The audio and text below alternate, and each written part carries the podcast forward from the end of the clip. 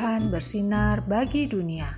Renungan tanggal 22 Mei untuk anak balita sampai kelas 1 SD. Roh Kudus di hatiku. Diambil dari Kisah Para Rasul 2 ayat 3. Dan tampaklah kepada mereka lidah-lidah seperti nyala api yang bertebaran dan hingga pada mereka masing-masing. Sore itu Mentari duduk di teras bersama Mama. Mentari, kenapa dari tadi kau murung? Tanya Mama. Mentari masih ingat tadi, sewaktu hampir terjatuh. Jawab Mentari lembut. Iya, dan ada Tuhan yang menolong Mentari ya? Sahut Mama lagi. Mana Tuhan ya, Ma? Mentari gak lihat. Tanya Mentari serius.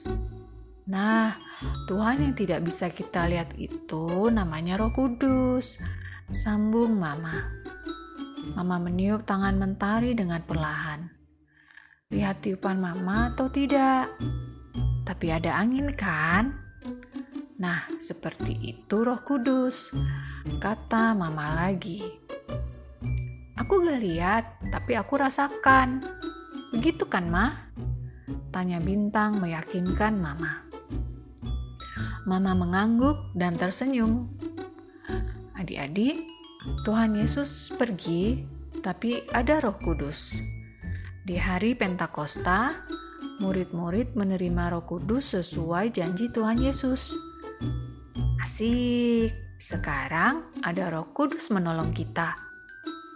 Roh Kudus juga selalu ada bersama adik-adik. Warnailah gambar peristiwa turunan turunnya Roh Kudus kepada murid-murid Yesus. Mari kita berdoa. Terima kasih Roh Kudus, tinggallah bersamaku selalu. Amin.